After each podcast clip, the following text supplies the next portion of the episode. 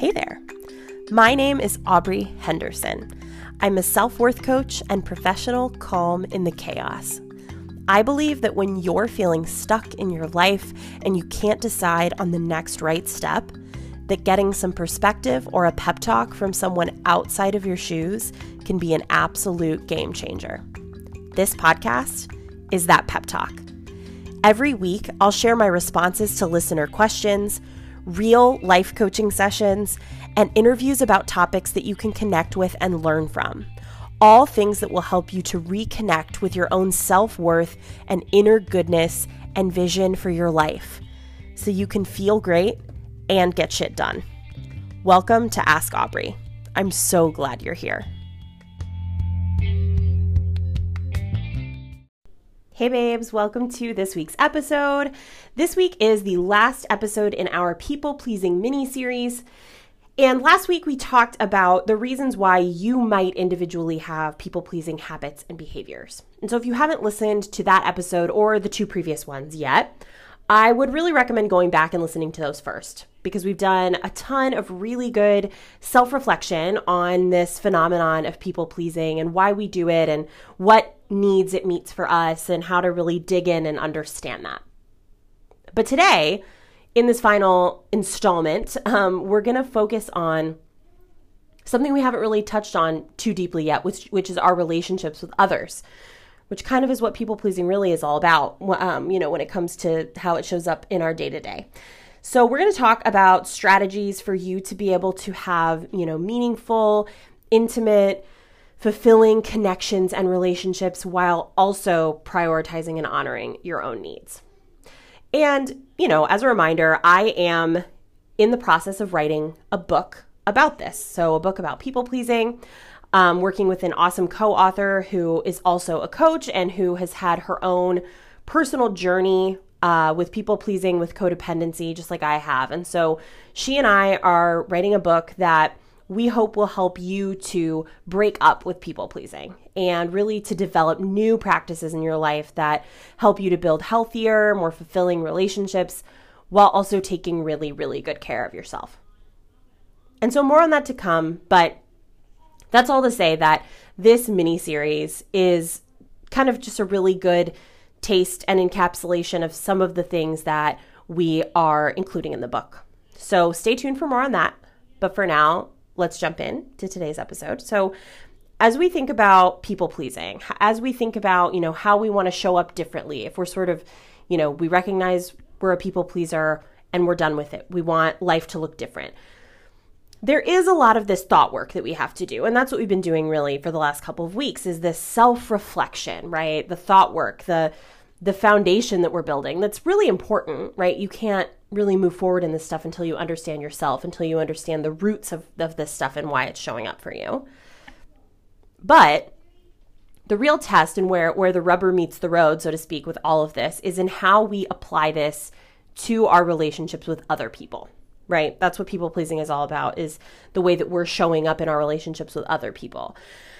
And so the way that that looks in practice, if we're hoping to sort of adjust or strengthen our practices and relationships, is through two things. It's through communication and it's through boundaries.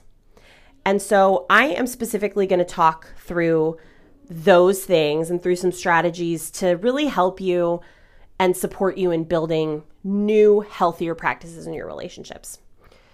And so the first thing we need to do when we are wanting to approach our relationships differently, the first thing we need to do is to get comfortable naming and owning our feelings. And you're probably thinking, Aubrey, this is still thought work. This is still internal. And it is to a certain extent. And I know, this can sound also pretty straightforward or, intuitive, like get comfortable naming and owning your feelings. Like, okay, sure, done. But we know that, if you're someone who struggles with people-pleasing, if you're someone who struggles with this need to kind of compulsively care for others, right? We know that naming and owning our own feelings isn't always easy. And especially, if you're someone who, and I talked about this a little bit in previous episodes, but if you're someone who is so over-focused on other people that you've sort of lost touch with or become disconnected from your own feelings and your own needs, and this can be really hard. And when we think about boundaries, when we think about communication, We think a lot about saying no, right? Or setting limits or, you know, putting a physical distance between yourself and another person, right? And this all feels, it can feel very dramatic. It can feel very intense. But I think a huge part of being able to set boundaries, right? Of being able to name what you need and ask for it is first just to get more comfortable in naming what you're actually feeling, or even just recognizing what you're actually feeling. Even if you don't name it out loud, that internal feeling of recognition of what you're actually feeling, that has to come first. And so, you know, what I would invite you to do is think about this. So the reality is that, you know, when a boundary or a value or something has been violated for us, we know it, right? We feel that. So I want you to imagine, think about the last time that someone sort of breached a boundary for you, the last time someone did something that felt hurtful, or the last time somebody, you know, wasn't meeting your needs or wasn't considering your feelings, the last time you felt that. Think about that and sort of, you know, if it helps to close your eyes, just take a minute to bring yourself back to that moment and really think about what it felt like. The key here is being able to recognize the feeling. And sometimes that's something you feel physically in your body. Sometimes there's an emotion word to go with it. Sometimes you don't necessarily have that, but just being able to recognize whatever it is that you recognize. Because when you're able to recognize the feeling, when you know what's happening, it's, oh, this feeling again. When it begins to feel familiar, what you're going to be able to do is then map it back to the things that led to it, right? When you notice, oh, I'm having this feeling again. And often, I mean, it's the feeling of a boundary being violated. So whether that boundary is like, this person didn't take my feelings into consideration. This person did something I asked them not to do. This person didn't do something that I asked them to do. We know that feeling. And so when you're able to recognize it, oh, here's that feeling again, you can map backwards onto, okay, what happened just before I felt that? And this is interesting because this is actually a concept that came up when I, you know, was training to become a foster parent, and we talked about working with kids, and, you know, when kids have emotional triggers of things, kids struggle to be able to name what their emotional experience is. But what we can do is we can help them to understand. If we say, well, why are you angry? They might not be able to answer that, but if you ask what happened right before you got angry, often a child can name that for you, can say, well, this person hit me, or this person took that thing away and it wasn't fair, or this person wasn't sharing, or whatever it was. You know, if you ask it more in terms of like, what was the sequencing? You felt this way. What happened right before that? It can be a little less abstract, a little more concrete to map it that way. And so when you're familiar with the feeling, when you're able to kind of map it back to the triggers, what we can do is like that begins to give us language. We build out kind of a bigger, clearer map, a clearer picture of what the feeling is, with the idea that as you become familiar with it, as you feel it in your body, as you notice what's triggering it, that eventually you'll be able to put some words to it, right? You'll be able to name it when you notice it creeping in. So maybe even before you're fully in the throes of whatever the feeling is, you are able to recognize it. It's familiar to you. You'll notice the patterns of, you know, things that often lead to those feelings, the patterns of people that might trigger those feelings for you, and draw connections there. And this is something I am often a proponent of, like, write shit down. I think it's helpful. I think even if it's not, you know, I don't want to be the person that's like, get yourself a journal and like journal about this. I think if you like journaling, that's awesome. If you don't, or if you're rolling your eyes at me right now, you could start a fucking note on your phone. I don't care what it is, but I think there is something of value to actually putting this in writing, especially if you're somebody who's like struggling to name and put words to something. Literally just start writing down everything that you're thinking or feeling, right? Just getting those words out there and kind of starting to capture that, the things that come to mind for you when you're in that space, right? Whether it's thoughts, whether it's feelings, whether it's physical body sensations, whether it's a particular person. And, you know, I think this first step really, like I said, is still pretty self-focused, right? It doesn't necessarily require that you do anything externally in your relationships differently. This is more self-reflection and noticing. But I do think it can help if you have someone who you really, really trust, who you're close with, who you can talk through this stuff with, and who can help you to be able to name those feelings. Because ultimately, you know, the next practice that I'm going to talk about is where you're going to turn these things outward. So you've done the recognition of the feelings, and we're looking to turn it outward. And so next, we're going to begin to communicate our feelings, needs, and boundaries clearly and directly. So step two is communicating our feelings, needs, and boundaries clearly and directly. And this is the part, and I get this, that can feel scary. This is the part that feels like, oh shit, she's serious. I have to really shut people down. I have to say no. I have to disappoint people. What if they get pissed at me?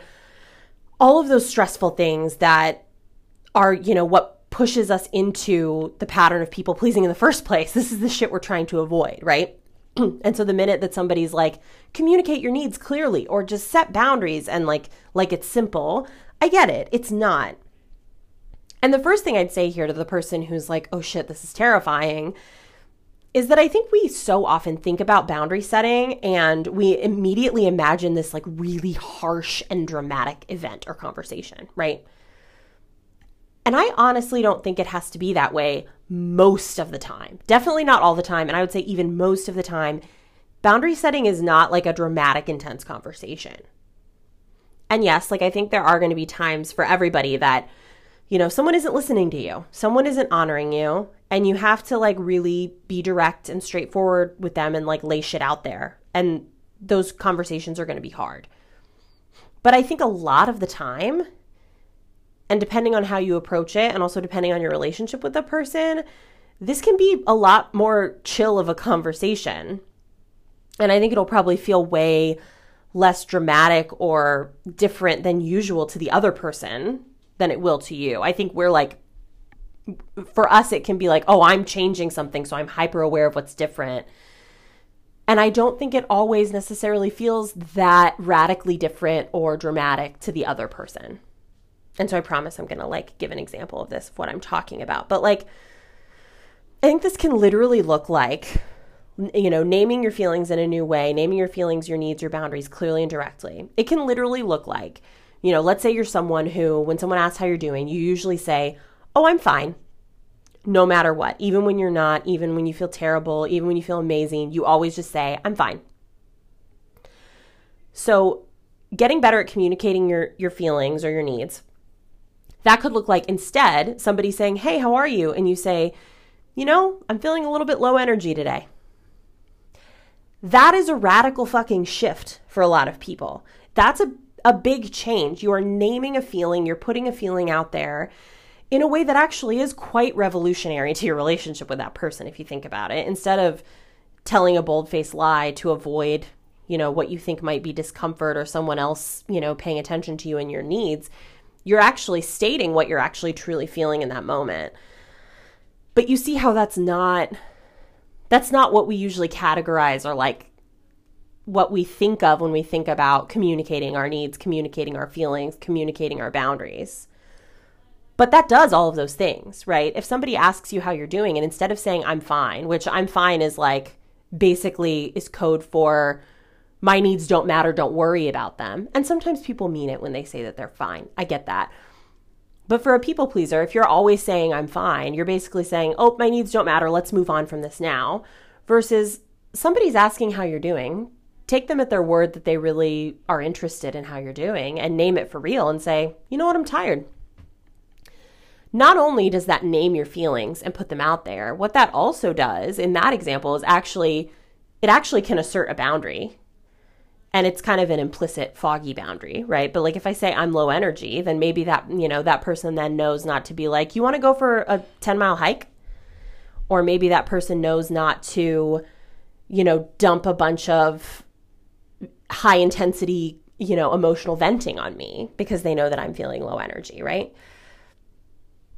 That is a pretty radical shift for a lot of people. And I don't think it's the kind of like intense, like, you cannot do this to me anymore, kind of intensive boundary setting conversation that is also important, but I think that we always go straight to thinking about in this kind of thing. And so, you know, Another example is it can look like someone's inviting you to do something. Hey, do you want to go with us to the park?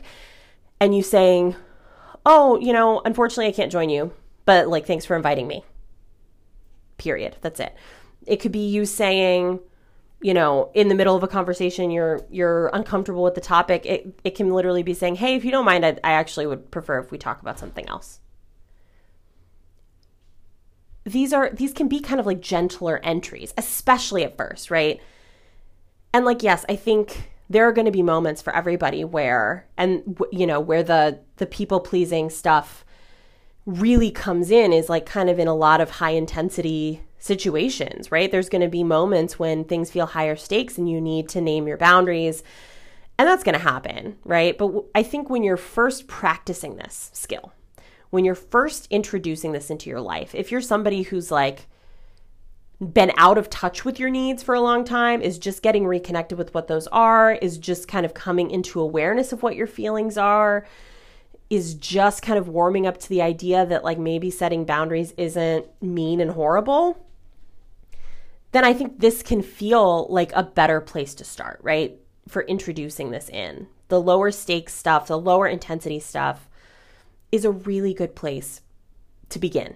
And I think this really is a muscle, right? This is a muscle that you have to build. And it feels uncomfortable not only because you're afraid of how people are going to respond, right? You go into it and it feels scary because you're like, I don't know what this other person is going to say to me.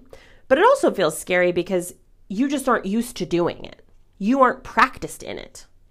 You aren't used to having these types of conversations. And so the thing to do to get better, to get more comfortable, is to practice.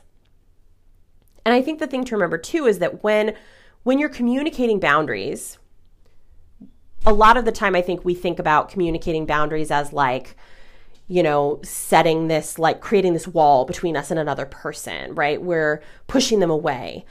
But actually what setting a boundary is doing is inviting someone to treat you the way that you want and need to be treated, right? You are showing people what will help you to feel the most loved and supported, and you're not asking them to guess or to read your mind, right? That's actually a very kind and loving thing. And I think this doesn't necessarily have to feel like you're creating distance between you or someone else. It doesn't have to feel like you're putting a wall up. I think it's actually making a bid for meaningful connection. And what I would say with all of this, right, is that it's really helpful to identify a safe person, especially when you get to this place of practicing it externally outside of yourself. It really is helpful to kind of have a safe person who you can try this stuff out with. And I think this could be like a supportive person in your life who just is generally more attuned to your needs. And so you know that like if you test these things out with them, they won't respond badly, right? I think it could also be someone where you feel comfortable saying, you know, hey, I'm trying to work on some new practices for myself. I'm trying to, you know, work on how I communicate and communicate more clearly and set boundaries in my relationships. Would you be open to me trying some of those things with you, right? Because I think just like with anything else, I think diving into all of this at once in every single one of your relationships can feel really overwhelming. But I think if you can intro it into a few close relationships at first, right? A few relationships with people that you really trust, and you can start to incorporate that into your habits and practices with them, that it makes it feel more manageable and more sustainable more broadly.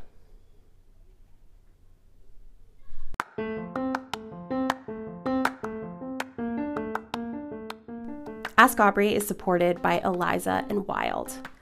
Eliza and Wylde creates all-natural, high-potency CBD products designed to give you targeted, everyday self-care inside and out.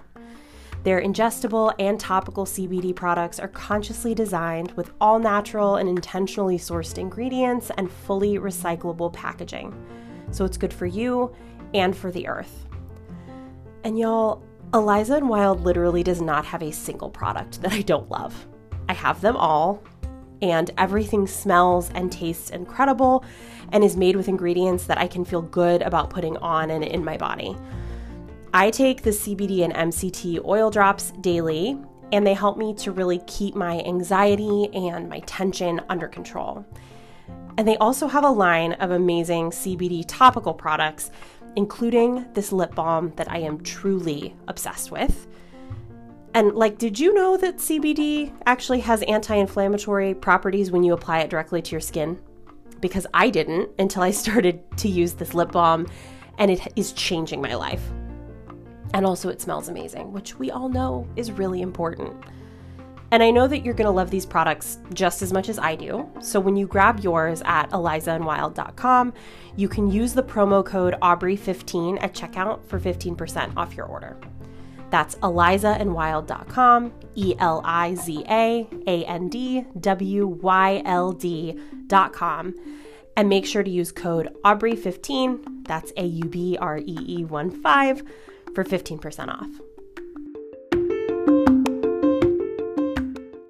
Okay, and so after you have, become more able to recognize and name your own feelings and needs and boundaries, and then when you've started to be able to communicate these out loud, to speak them out loud to someone else, then what's going to happen next, unfortunately, is that someone is definitely going to violate a boundary for you at some point. Someone is going to disregard your feelings. They're going to break a boundary. They're going to do something they said that they wouldn't do. They're not going to do something they said that they would do.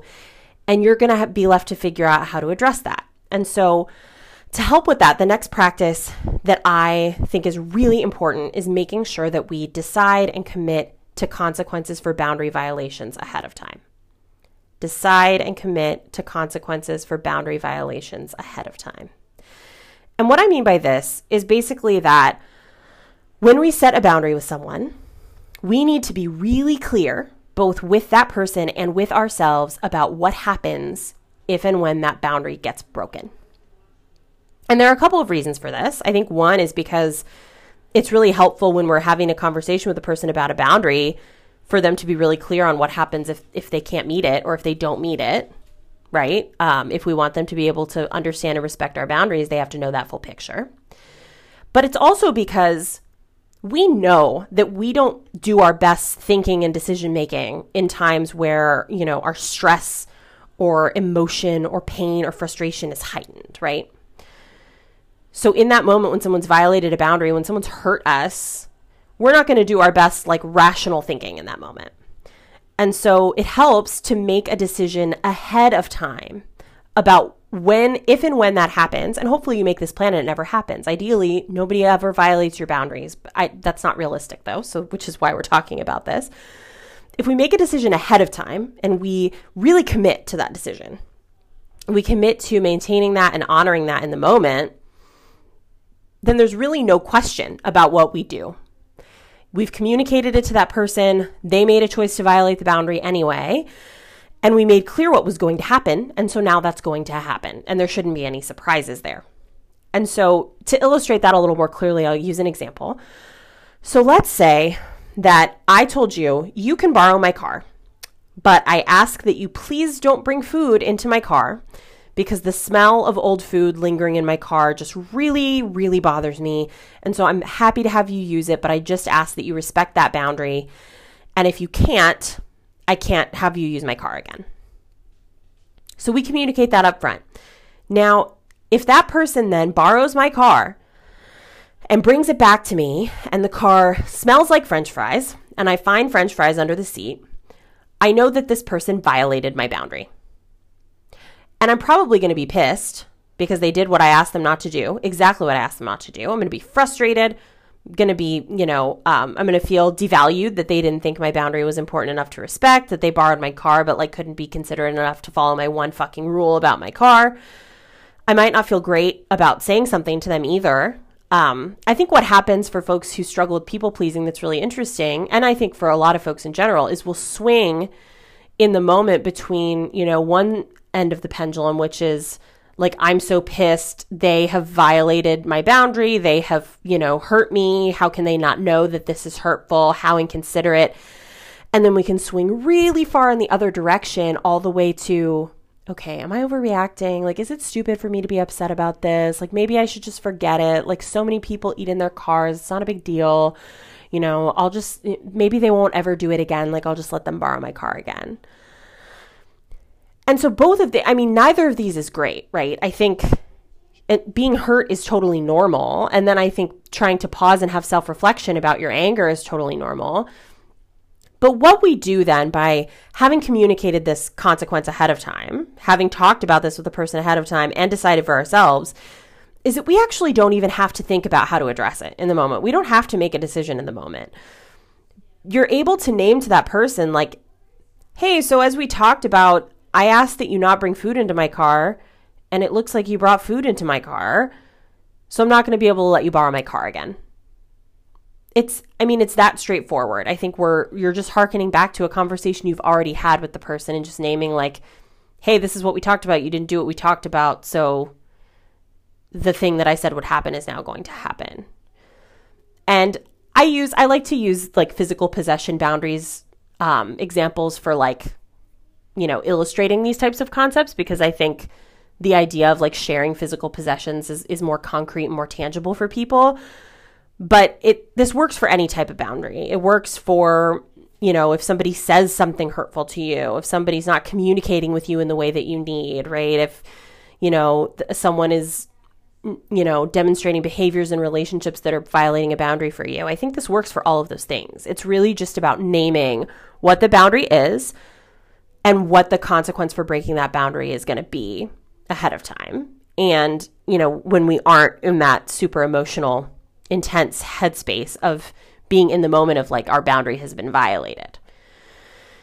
And obviously, what makes this really stick in the long run is the follow through, right? Which is why I think this last practice I'm about to tell you about, and something that really kind of helps our healthy communication and boundary setting to be long lasting and sustainable, is the practice of really staying consistent and unapologetic about our boundaries.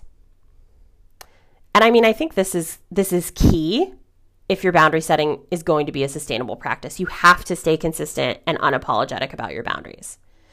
If you're feeling guilty and crappy about having set boundaries in the first place, you aren't likely going to stay consistent and hold firm to those, and it's not going to actually be something that produces meaningful change in your life. And I think the key here is remembering that setting boundaries isn't anything to feel sorry for. I think that's where a lot of people get hung up. It's why the idea of like, when I introduced the idea of communicate your boundaries and your needs clearly, like people get scared shitless by that.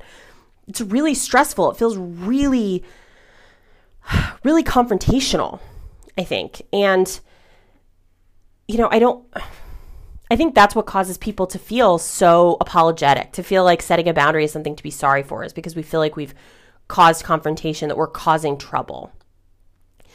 And it makes sense that we think this way when it's so antithetical to what our practice has been, right? When we are so used to making sure that other people get their needs met and we don't ever really communicate about our own in any meaningful way, then having boundaries and expressing our needs and setting limits with people feels really wrong. It feels really confrontational. It feels counterintuitive. And it feels like something we should apologize for. But I am telling you that to make this sustainable, you cannot feel sorry for setting boundaries. You cannot. You have to stop apologizing for setting boundaries. And remember what I said earlier, that setting boundaries is not just creating distance or building walls or being intentionally hurtful or putting people down. It is not stepping all over people.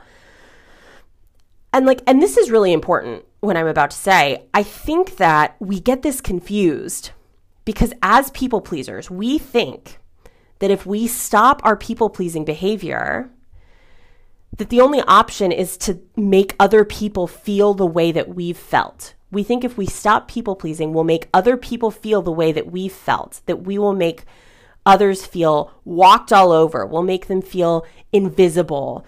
We'll make them feel like their needs don't matter.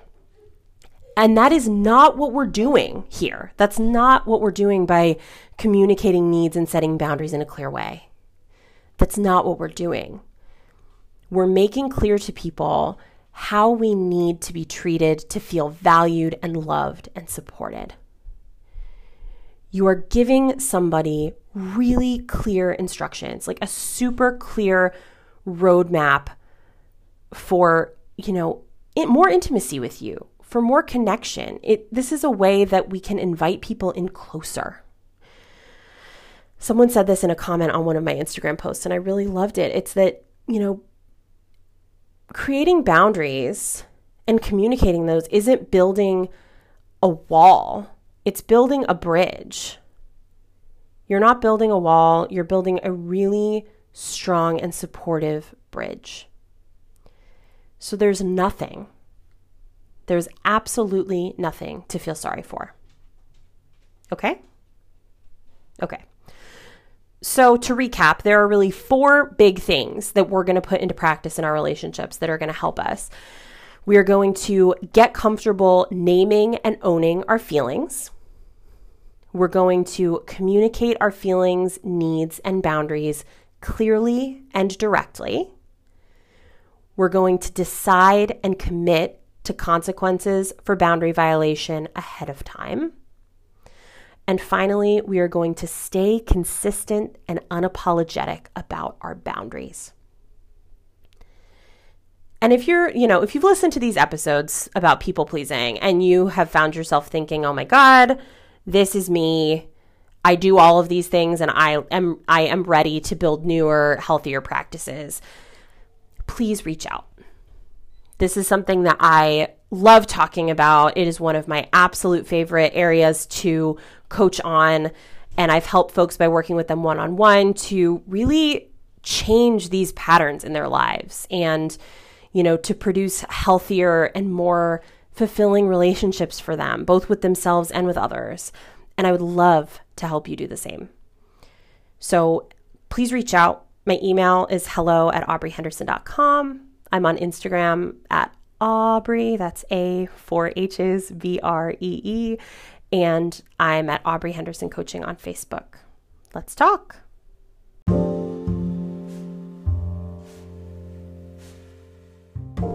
Thank you so much for listening to this episode.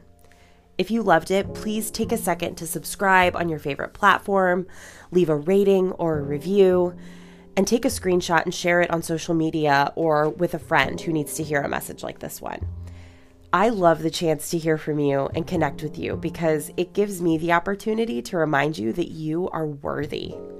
Worthy of wholeness and happiness and just good things. So send me the question or the topic that's keeping you up at night or that you just want to hear more about. You can send me a voice memo at anchor.fm/Aubrey Henderson.